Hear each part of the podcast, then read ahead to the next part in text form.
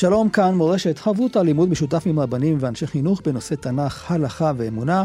היום אנחנו לומדים תנ"ך יחד עם הרב דוקטור יוסף מרקוס, מרצה לתנ"ך ותורה שבעל פה, והוא מרכז ימי העיון בתנ"ך במכללת הרצוג. כאן ליד המיקרופון, ידידיה תנעמי, שלום לך, הרב יוסף מרקוס. שלום ידידיה.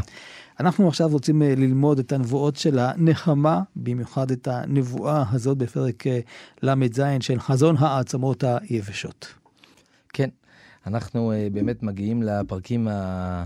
לחלק האחרון של ספר יחזקאל. Uh, כבר מפרק uh, ל"ה, אפשר לומר שאנחנו באווירת נחמה, אחרי באמת הרבה מאוד נבואות חורבן למיניהם. בפרק ל"ה קצת דיברנו עליו. בעבר, על, הוא מדבר על אדום, אבל, ועל חורבן אדום, אבל בסוף זה מאוד ברור שהוא רקע לפרק ל"ו, שהוא גאולת ישראל. אה, ויש פה איזשהו, אה, כאשר אה, אדום יורדים, אז ישראל עולים.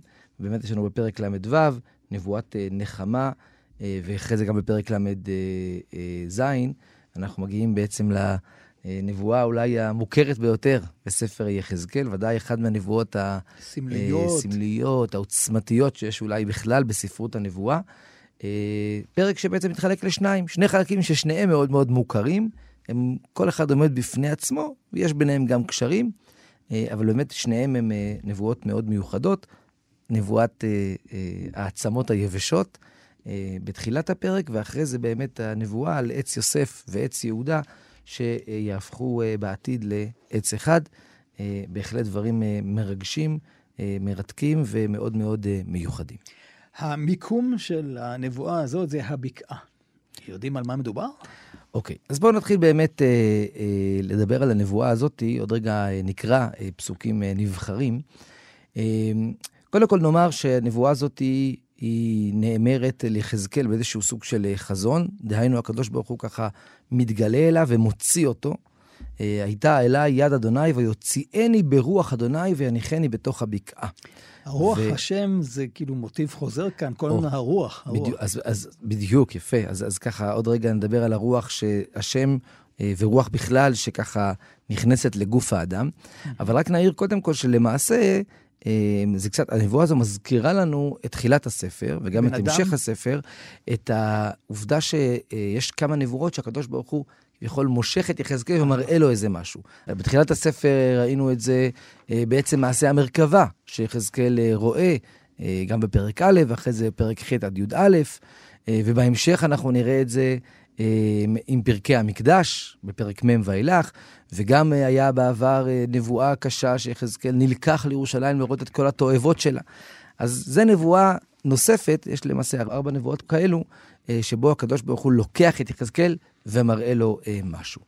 אה, נורא מעניין לשים לב שבאמת אין לנו כל כך הקשר לנבואה הזו. אין אה, כותרת. סך הכל ביחזקאל, בדרך כלל יש כותרות, אנחנו יודעים מתי הנבואות אה, נאמרו. אה, אה, ובניגוד לדוגמה לירמיהו, שהרבה מאוד אה, נבואות, אה, אנחנו לא יודעים מתי הם נאמרו, וגם יש חוסר סדר. פה הספר יחסית בנוי בצורה מסודרת, דיברנו על כך גם כן בעבר, אה, בהרבה מאוד נבואות יש כותרת. אנחנו יודעים מתי נאמרה, באיזה שנה, כלפי מי נאמרה.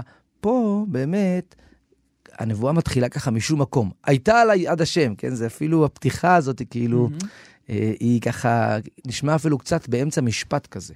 אה, אז אנחנו לא יודעים אה, אה, מתי הנבואה הזו נאמרה, וגם הבקעה אה, שמדובר עליה פה, אנחנו לא יודעים איפה היא. אה, אפשר להניח שהיא בבבל, כן? אבל אה, אה, איזה מקום בדיוק הלך אליו יחזקאל ואיפה הוא ראה אה, את, ה, אה, את הבקעה הזו, אנחנו לא יודעים. אבל בסוף זה מתחבר לשאלה כללית שעולה גם בחז"ל, האם יחזקאל באמת הלך למקום קונקרטי אה, שיש בו בקעה וראה עצמות ממש, ושהתחברו וכולי, או שמדובר על חזון.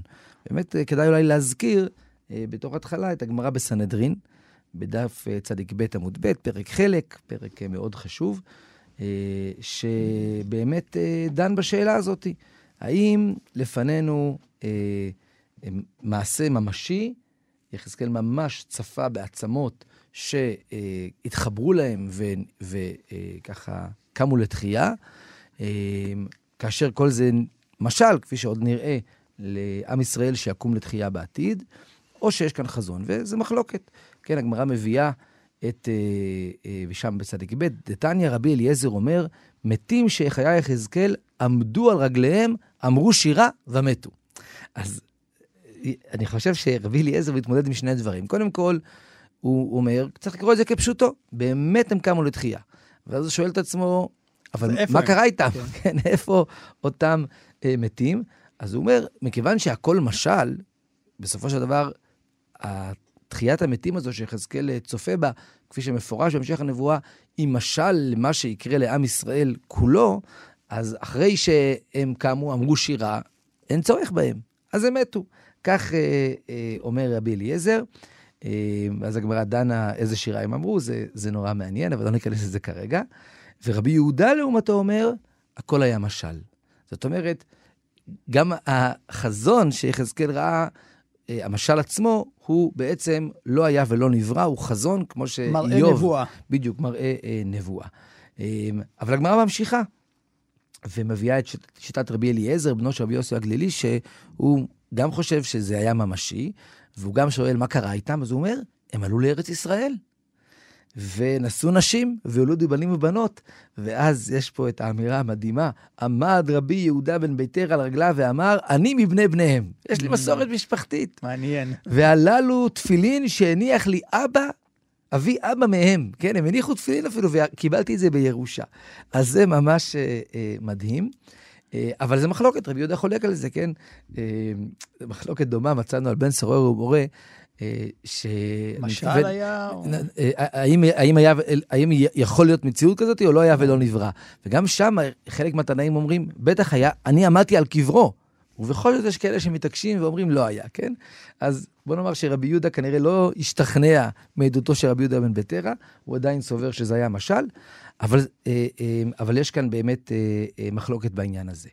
עכשיו, אז אם מדובר על משל, אז אנחנו לא צריכים לחפש את הבקעה, אנחנו עדיין יכולים לשאול את עצמנו, מתי זה נאמר? ונגיד על זה עוד מעט אה, מילה, אה, כי כאמור, לא כתוב באיזה תקופה בדיוק, כן? שוב, יחזקאל, אנחנו יודעים מתי הוא התחיל להתנבא, אנחנו יודעים מתי הוא סיים להתנבא, כן?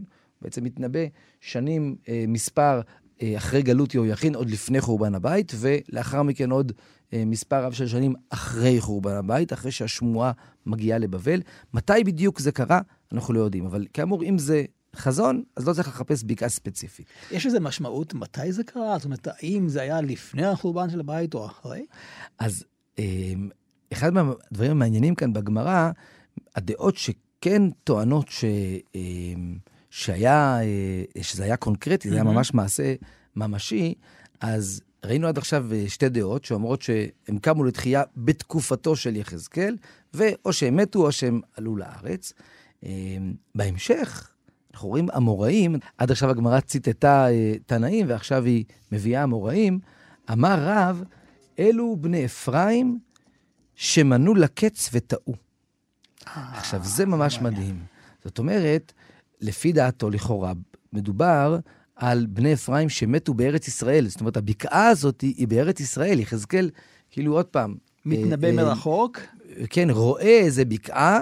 יכול להיות שזה קרה ממש, אבל עדיין הוא לא בדיוק אה, שמה, ומדובר על ארץ ישראל. זה גם דעה נורא מרתקת, כן? רק אה, נזכיר קצת את ההקשר של הדעה הזאת. בספר דברי הימים מפורש שהיו מבני אפרים שבעצם הגיעו לארץ לפני רוב עם ישראל, אה, בימי ישוע, אז הם הגיעו עוד לפני כן, ובעצם נלחמו ומתו באזור שכם.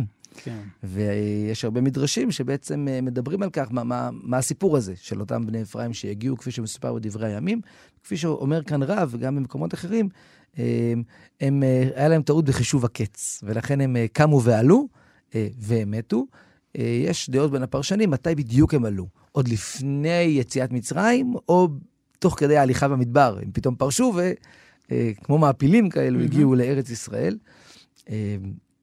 אבל הדעה הזו היא נורא נורא מעניינת, שבעצם אה, אה, כחלק מחזון העצמות הככה יבשות שקמות לתחייה, יחזקאל גם מתנבא על... דברים אה, שהיו. אות, דברים שהיו בעבר, וכאילו יש איזשהו תיקון לאותם בני אפרים, הם mm-hmm. טעו ומתו, כי הם טעו בחישוב הקץ, אבל מגיע להם לקום לתחייה. ומכאן מה, המשל לאנשי בבל שנמצאים, או גם לעתיד? כן, אוקיי. אז, אז בסופו של דבר, כך או כך, בין אם זה אה, תחיית מתים ממשית, בין אם. זה חזון, כאמור, הפרק בסוף מוביל אותנו לנמשל, ויחזקאל מנסה לחזק את אנשי בבל.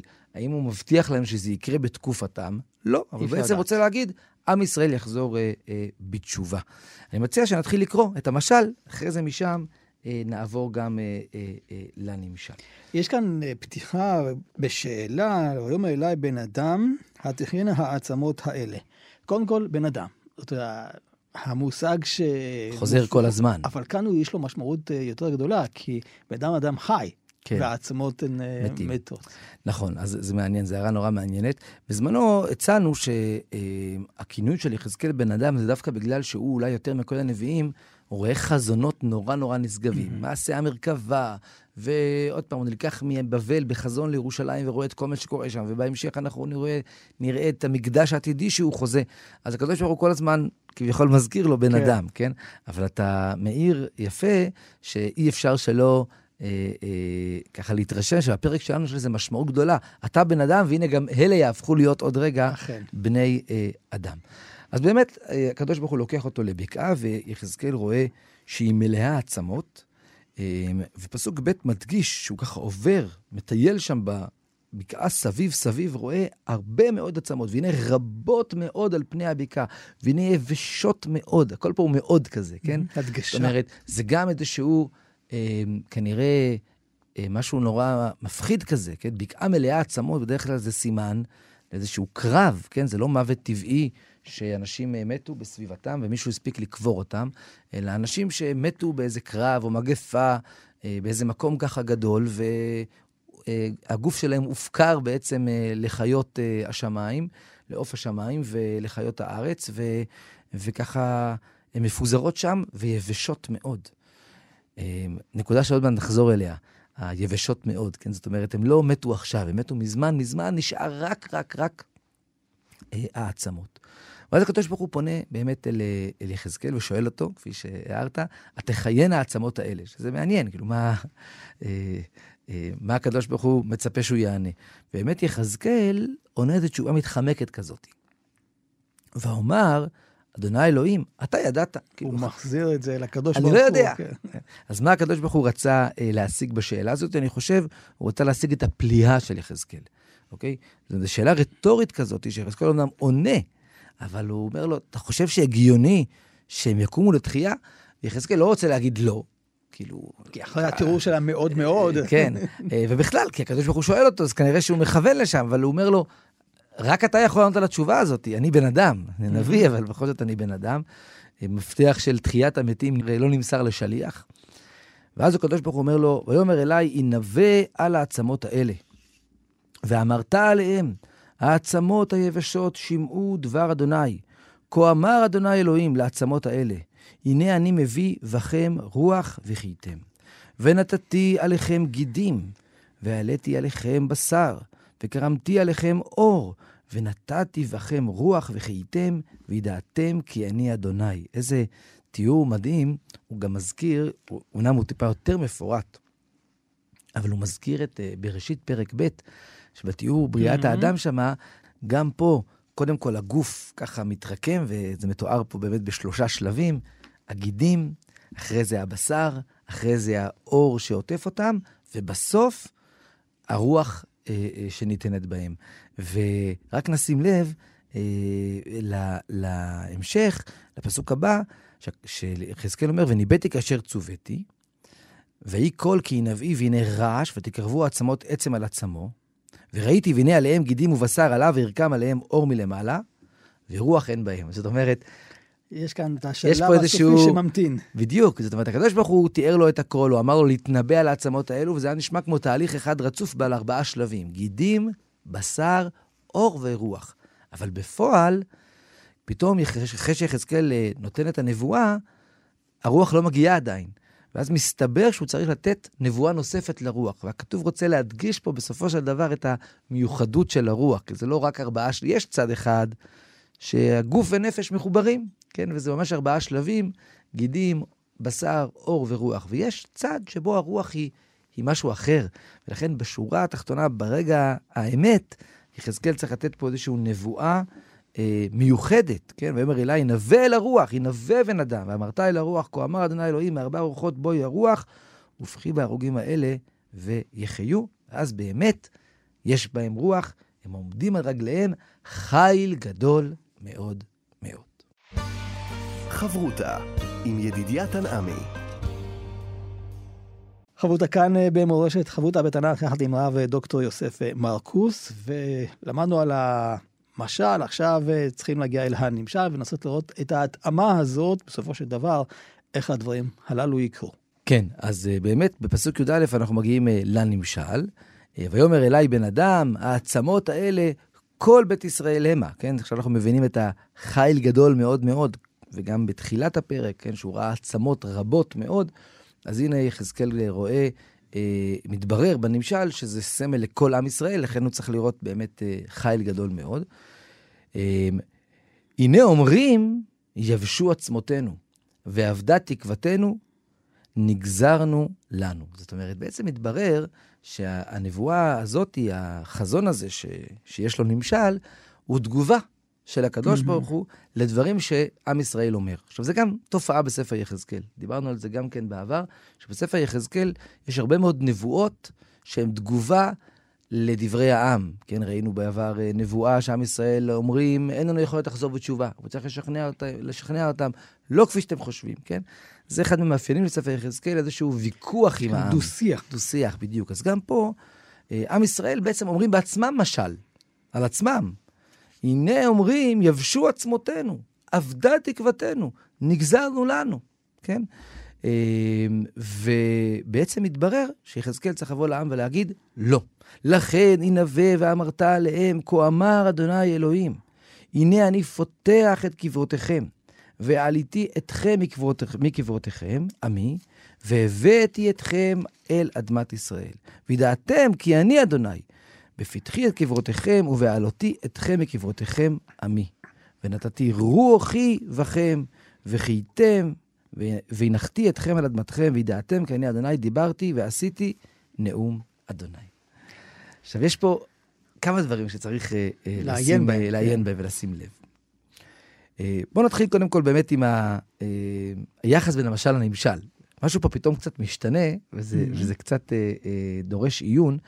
נכון, לכאורה היה צריך להיות, לכן ינבא ואמרת עליהם, כה אמר השם, אה, הרי אני אה, קורם אור ובשר וגידים ומעלה אתכם לארץ ישראל. כן, פתאום יש כאן אה, נמשל שמדבר על קברים שנפתחים. עכשיו, זה לא נכון... לא דיברנו על קברים, דיברנו על בקעה מלאה עצמות. בדיוק. אז, אז עכשיו, זה נכון שבתוך הקברים יש עצמות, כן? אז אם הקדוש ברוך הוא אומר שהוא פותח את קברותיכם ומעלה אותם מה, מה, מהקברים שלהם, הוא מביא אותם לאדמת ישראל, אז פתיחת הקבר, העלאת הקבר, העלאה מהקבר, היא, היא מכילה בתוכה ממילא את...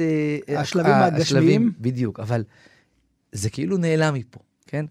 וזו שאלה קצת, כאילו, מה, מה פשר הדבר הזה? במיוחד אה, שראינו קודם את ההפרדה הזאת בין החלק הגשמי, הבשר, לבין נתינת הרוח. נכון. עכשיו, גם בנמשל, בסופו של דבר, יש פה כמה שלבים שעל פניו הם באמת מגבילים mm-hmm. למשל. זאת אומרת, פתיחת הקבר והעלאת הקבר והבאתם לאדמת ישראל, אז פה צריך לשאול אה, איפה הגשמי ואיפה הרוחני, כן? כן? כי כתוב, וידעתם כי אני אשר בפתחי קברותיכם ובעלותי אתכם מקברותיכם עמי, ונתתי רוחים בכם.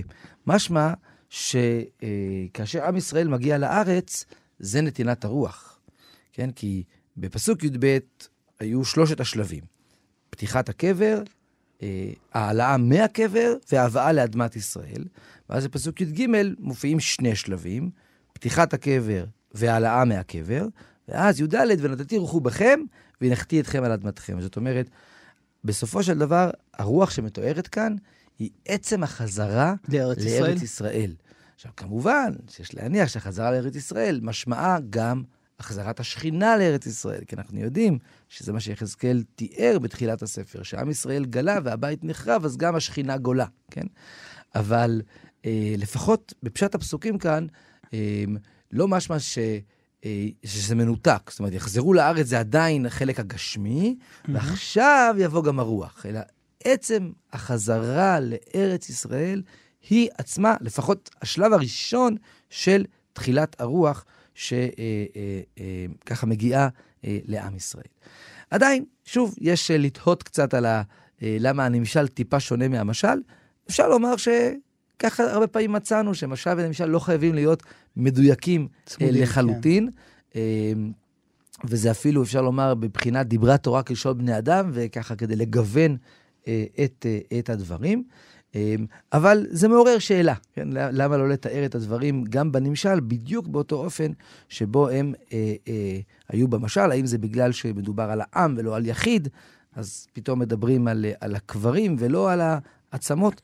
יש פה איזושהי שאלה שעוד אה, אה, צריך אה, לעיין בה.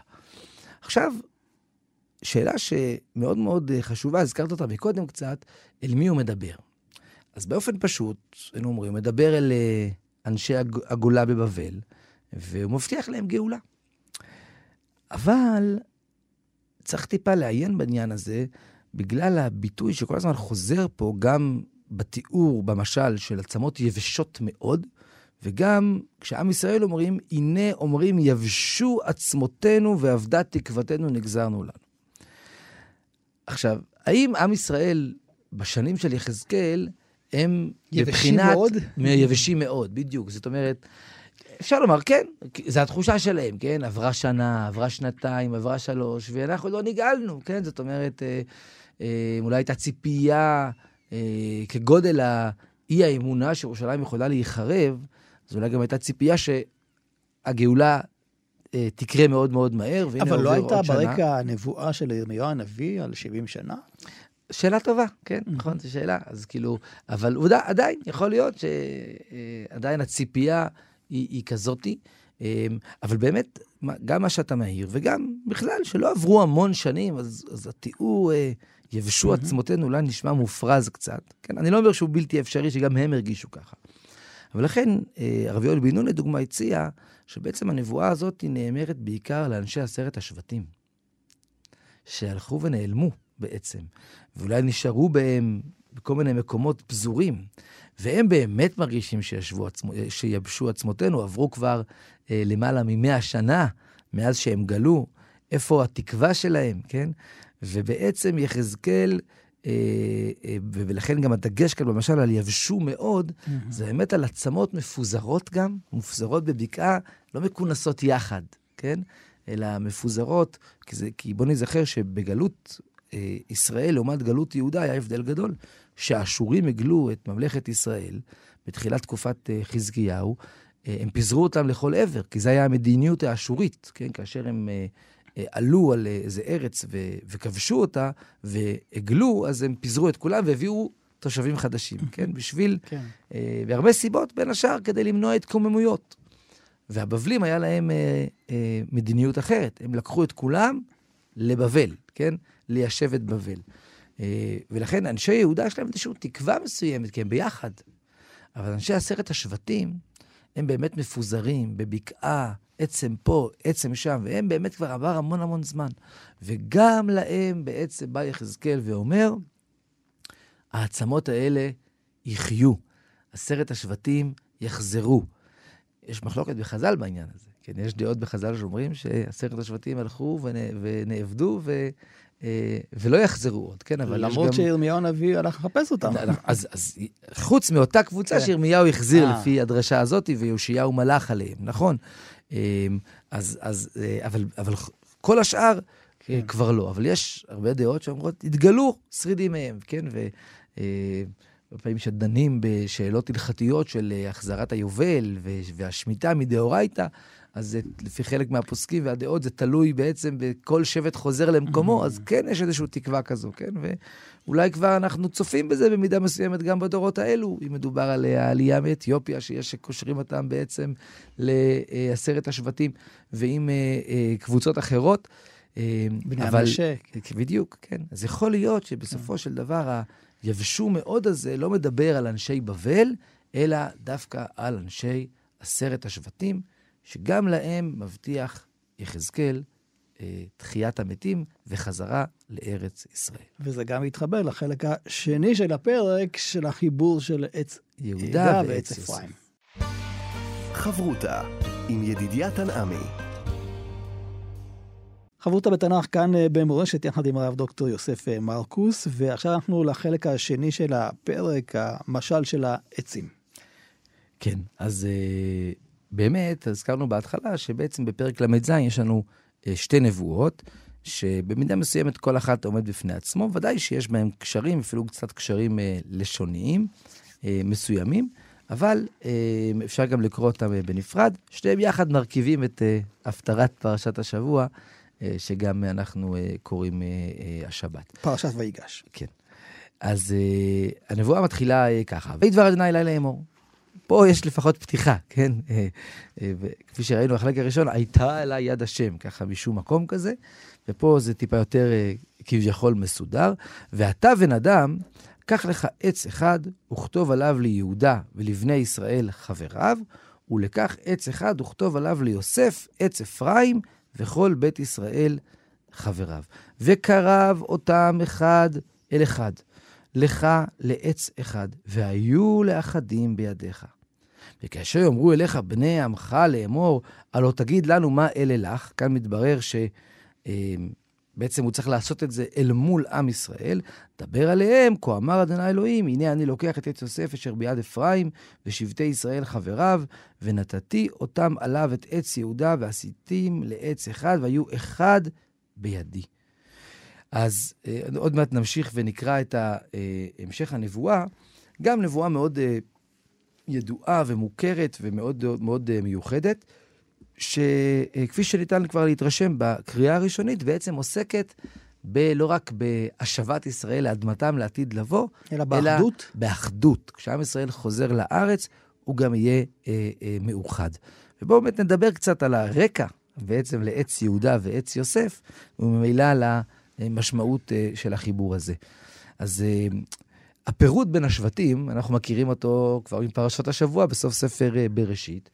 אה, רק שמאוד מעניין שבעוד שכפי שמתואר כאן ביחזקאל, ואנחנו יודעים גם מהעתיד, בהמשך אה, ההיסטוריה של עם ישראל, אה, רוב השבטים דווקא, דווקא היו עם יוסף, ומי שהיה נפרד קצת זה היה יהודה. בספר בראשית זה יוסף מול האחים.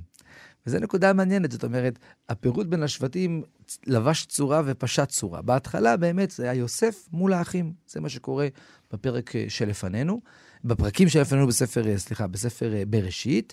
אה, אבל אה, דבר מאוד מרתק שבכלל צריך לשים אליו לב בספר בראשית, אני ככה לרגע חורג טיפה מהנושא המרכזי שלנו, אבל הוא חשוב בעניין הזה.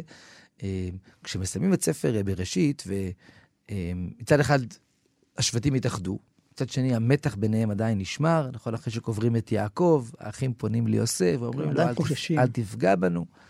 ויוסף בוכה, כי הוא מרגיש, הוא מבין שבעצם הם אה, לא מאמינים, אין, אין להם אמון בו. אז יש עדיין מתח, אה, אבל אה, בסופו של דבר הם גרים יחד במצרים.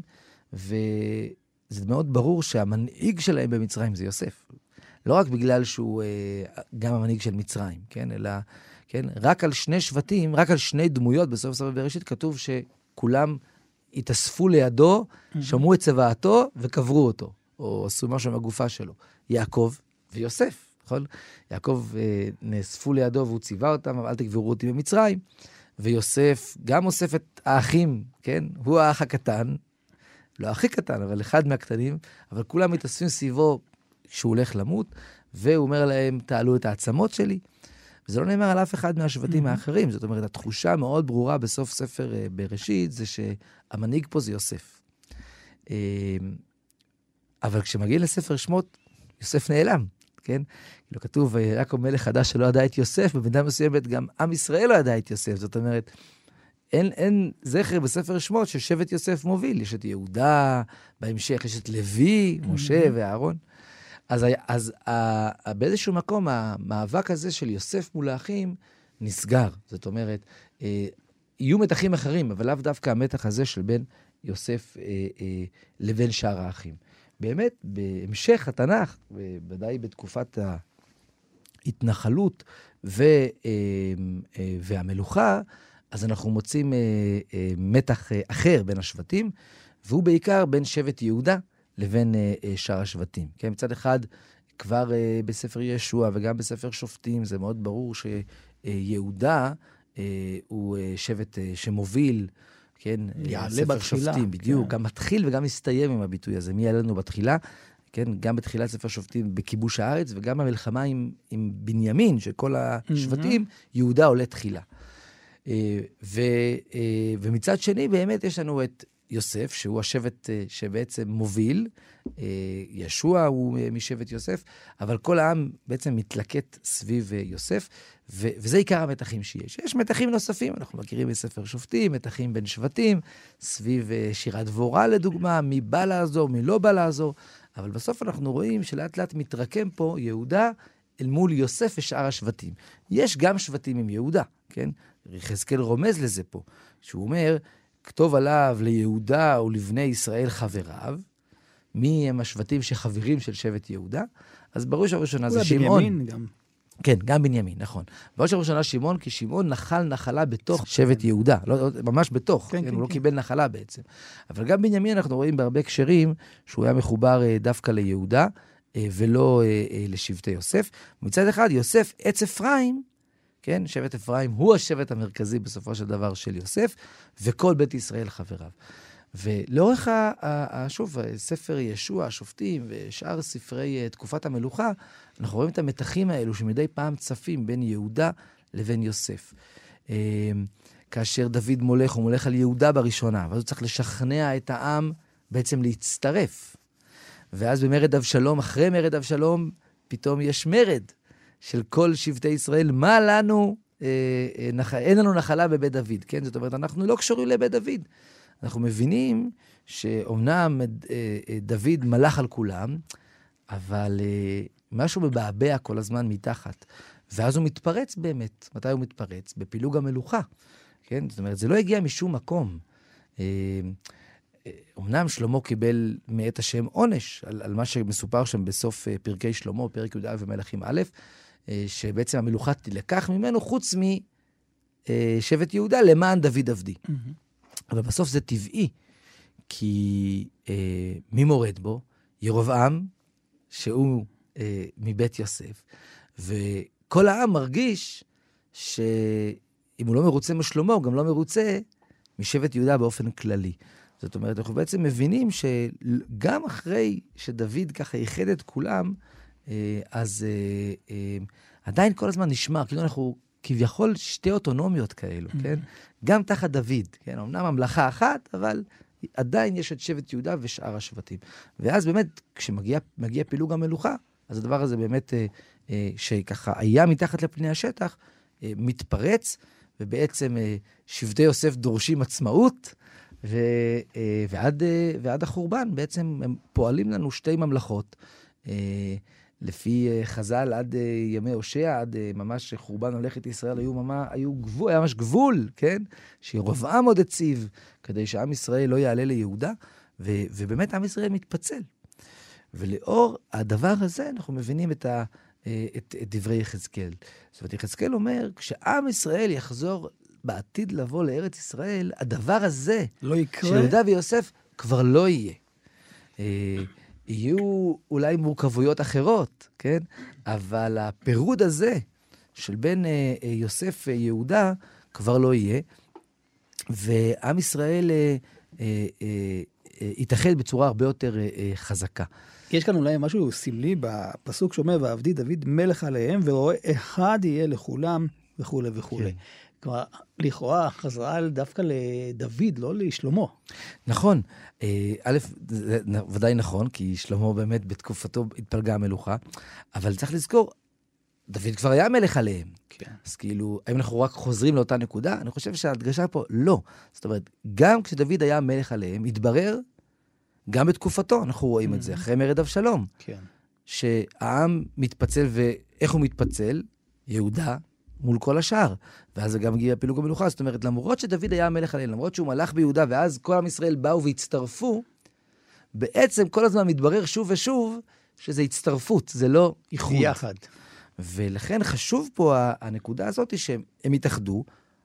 אה, הנביא אה, מבהיר באופן מאוד חד משמעי שמי שימלוך זה יהיה דוד, ולא משבטי אה, יוסף. Mm-hmm. אבל עבדי דוד מלך עליהם ורואה אחד יהיה לכולם, זה אמירה שהפעם זה יהיה מלכות אחרת. זה לא יהיה מלך ששולט על שני קיבוצים או על שני, אה, אה, אה, ככה, שוב, אמרתי מקודם, כביכול אוטונומיות כאלו, אה, אלא באמת אחדות אה, אה, הרבה יותר חזקה, אה, שמטשטשת את אה, נקודת המוצא הזו שאני יהודה ואני יוסף, אלא באמת יהיו לאיזשהו עץ אה, אחד.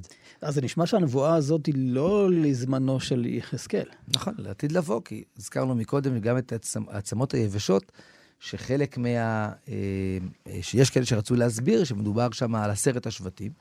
אז אה, מדובר פה על אה, עץ יוסף, אז עץ יוסף גלה במלכות אשור, עשרת השבטים הלכו ונעלמו. אה, נכון שיש חלקים מהם, כפי שהזכרנו, שירמיהו החזיר, ויש חלקים שבכלל לא גלו. לא כל ממלכת ישראל גלתה עם חורבן, עם חורבן הממלכה. יש הרבה הוכחות לכך שנשארו עוד רבים בשטח. אבל באמת זה נראה איזושהי נבואה עתידית. בסוף היא יכולה להיות גם משל רחב יותר, לא רק ליהודה ויוסף הקונקרטיים, אלא באמת לאיזשהו אה, אחדות אה, בעם ישראל, שגם בימינו אנחנו כל כך אה, מייחלים לה, אה, ובאמת הנבואה הזו היא מאוד, מאוד אה, מרגשת. אה, ומאוד מאוד אה, משמעותית, ושוב, היא מסתיימת גם עם החזרה על הדבר הזה. ודוד עבדי נשיא להם לעולם, כן? גם המילה נשיא מאוד מעניינת, היא חוזרת ביחזקאל כמה פעמים, לא מלך אלא נשיא. הרב קוק, באחד מהקטעים, מדבר על כך שזה מלכות הרבה יותר מרוככת, נשיאות לעומת מלך. לעומת מלך, כן? ואחרי כל זה, אחרי האיחוד הזה, מגיעה גם השכינה. המקדש. וחרתי להם ברית שלום, ברית עולם יהיה אותם ונתתי והרביתי אותם ונתתי את מקדשי בתוכם לעולם. זאת אומרת, יש פה איזושהי אמירה ש... שחזרת השכינה לא תלויה רק בחזרה הפיזית של עם ישראל לארץ ישראל, אלא בייחוד שלהם. והייחוד שלהם, כפי שגם ראינו מקודם, והחזרה לארץ ישראל, זה הרוח שקמה בהם. ואם יש רוח בעם ישראל, גם הקדוש ברוך הוא יחזור וישכון בתוכם. תודה רבה לך, הרב דוקטור יוסף אה, מרקוס, מרצה לתנ"ך ותורה שבעל פה ומרכז ימי העיון בתנ"ך במכללת הרצוג. תודה רבה, ידידיה, להתראות. כאן, ידידיה תנעמי, אנחנו עוד נשוב וניפגש בחברותה הבאה. חברותה עם ידידיה תנעמי.